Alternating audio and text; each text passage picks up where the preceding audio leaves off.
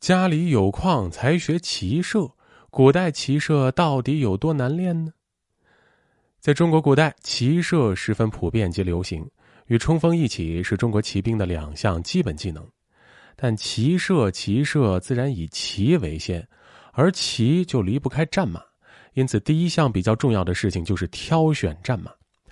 由于中国古代的主要马种为蒙古马，虽然也有西域其他马种引入，但由于蒙古马强大的基因同化能力，引进的西域马种非常容易被稀释掉，所以古代中国军队数量最多、使用最广的还是蒙古马。蒙古马因为比较矮小，平均肩高只有一百二十厘米，因此只能在这个基础上选拔。一般战马肩高选拔标准为四尺，即一百三十厘米左右。上等战马标准则要更高一些，虽然这个肩高依然无法与近现代经过数百年育种培养过的高头大马相比，但在世界范围的古代战马里并不算矮小了。除了肩高的硬性要求，还有对于外形体格的挑选模式。明代对于挑选优质战马还出现了一首相马歌诀，歌诀云：“四大三高肩二小，双长两短。”一弯平，蹄尖骨秀形如鹤，耳小眼大，胸膛阔。其中四大呀，说的是眼睛大、鼻子大、双腹大、袖囊大；三高说的是寿旋高、膝高、马掌骨高；二小说的是耳朵要小、山三骨要小。其中双腹的意思是马左右胸膛两边各自的三个枕脉点，就是要胸膛宽阔的意思。而眼睛大呢，就要以大如垂铃最好。古人认为啊，眼大有神，而且眼大即心大，心大则说明马匹耐久性强。耳朵小最好像削尖削薄的竹片一样。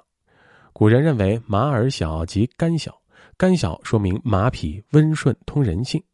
所以在古代，眼睛大、耳朵小、胸膛宽阔、马腿长且有力的，就是耐久性强大的善走良马。此外啊，双长说的是马脸长、马脖子长、腰短、促节脊骨短；蹄尖就说的是马蹄要结实，最好是圆体；骨秀如鹤，其实说的是一种相马骨法，就是说马匹的肋骨要多且密。古人认为啊，马匹肋骨越多，跑得就越快。《齐民要术》中认为，马匹有十一根肋骨就能日行五百里，有十二根肋骨就可以日行千里。超过十三根肋骨，那就是万中无一的天马。挑选完战马，接下来就要好好饲养了。古语云：“马逢君子，胜活十年”，足以说明饲养方式的好坏对战马的重要性。古代所说的“秋高马肥”，指的是夏秋之际，草场上各类草料生长茂盛，草籽结实，所以马匹这个时候长膘最快。但战马是不能光吃草的。因此，在平时饲养所用的饲料基本上是草料和其他作物的混合。由于南北种植作物不同，因此饲料也有区别。北方由于多种粟麦，因此多掺杂粟梗；南方呢则多种稻米，因此多掺杂稻草。粟梗由于比较硬直，因此需要先碾碎了才能掺入饲料；稻草由于本来就很软，因此不需要再碾一遍了。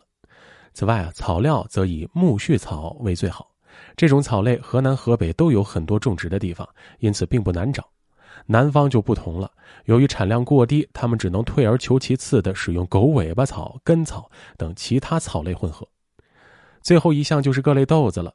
古代用来制作马饲料的豆子呢，一般都是黄豆、黑豆、豌豆、绿豆。古人认为啊，黄豆和黑豆最好，这两种豆子味甘。能厚肠胃、长肌肉，还能解乌头毒。豌豆味甘性温，吃了能够调和肠胃、长脂肪。绿豆味甘性寒，吃了能去心肺上火、五脏虚热。有些钱多的呀，也会在饲料里加鸡蛋，并用各种粮食代替大豆。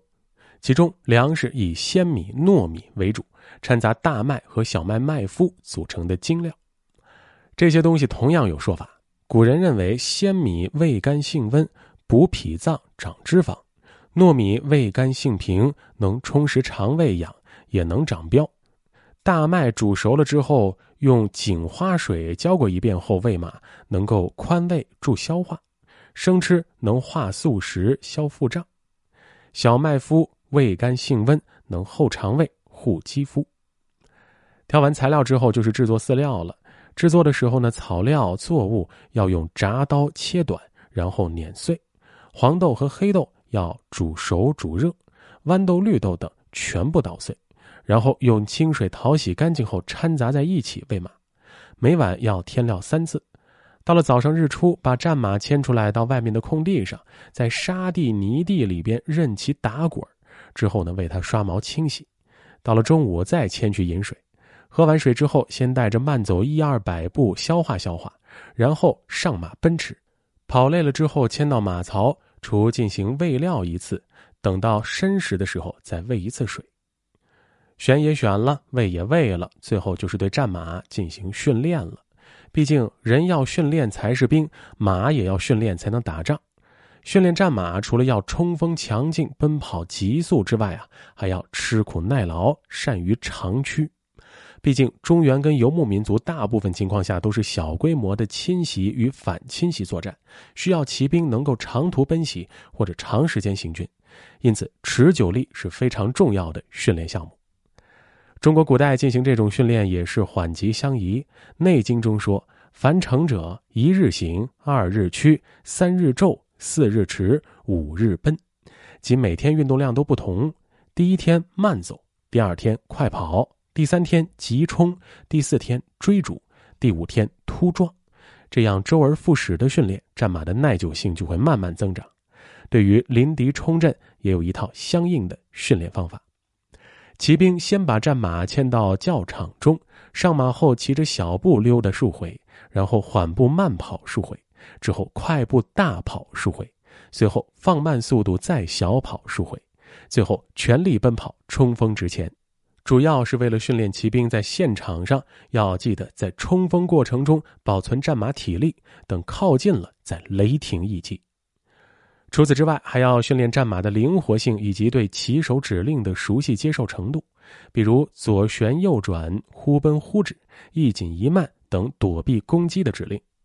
明代中国人进入火器时代，因此相对于之前的朝代，对战马的训练又多了一项，那就是对火枪、火炮等火器声音的免疫。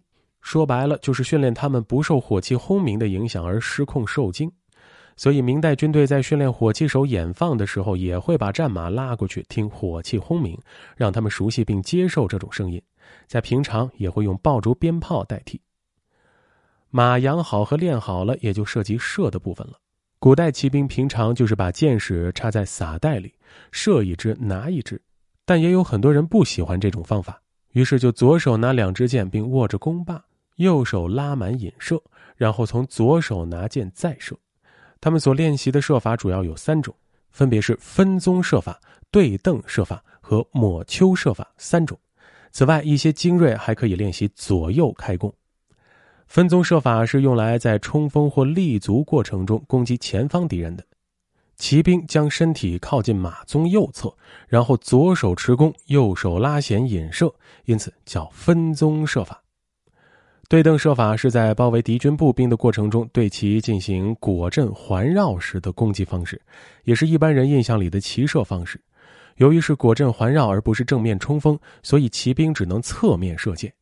骑兵将身体靠近马匹左侧，隐身垂下，对着左侧马镫，然后右手拿剑拉弓，瞄准后发射，因此叫对蹬射法。抹丘射法不同于前两种，丘的意思呢是系在牲畜屁股后面的皮带，顾名思义啊，这是在移动时对身后追兵进行攻击的射法。骑兵将身体靠近马匹左侧，然后张弓搭箭，转身射击。除了这些设法，为了在箭矢耗尽的情况下及时补充，还要练习三种在战场上临时捡取箭矢的方法，分别是弓弦烧箭、弓梢挑箭和马上取箭。弓弦烧箭用来拾取那些射入土地当中的箭矢，先用弓弦和弓梢扭住箭矢，然后用力将其拔出来，最后用弓梢挑起接住。弓梢挑箭呢，是用来拾取那些散落在地上而没有射进土地的箭矢。右手持缰绳，然后左手呢将弓梢放到箭矢中间，然后挑起来接住。马上取箭相比前两种就比较难了。骑兵要在马匹移动的情况下看准箭矢所在地方，然后左脚踩蹬，右脚拖蹬，将大半个身子探下去抓取箭矢。这种方法讲究稳准狠，一般人很难做到。除了这些传统项目之外，明代骑兵也很快普及了火枪，并出现了相应战法。比如明初神机营的骑兵就配置火枪，称之为神机马队。明宣宗巡边剿灭兀良哈蒙古时所带的三千精骑啊，也是火枪骑兵。到了成化年间，地方骑兵也开始配置火器，比如宣府大同骑兵就每队装配神枪五杆，并出现了定装火药，日本人叫它枣核。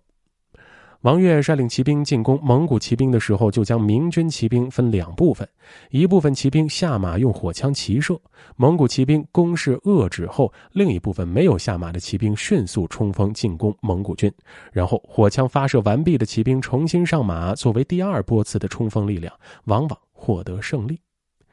总之一句话，骑射对于农耕民族来说真的是一个土豪活动，而这也导致农耕民族的战争成本远高于游牧民族。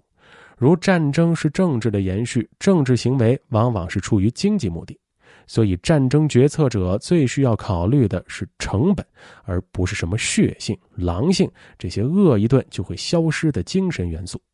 至于我们现代人学射箭的成本还能承受，骑射。真的是家里有矿。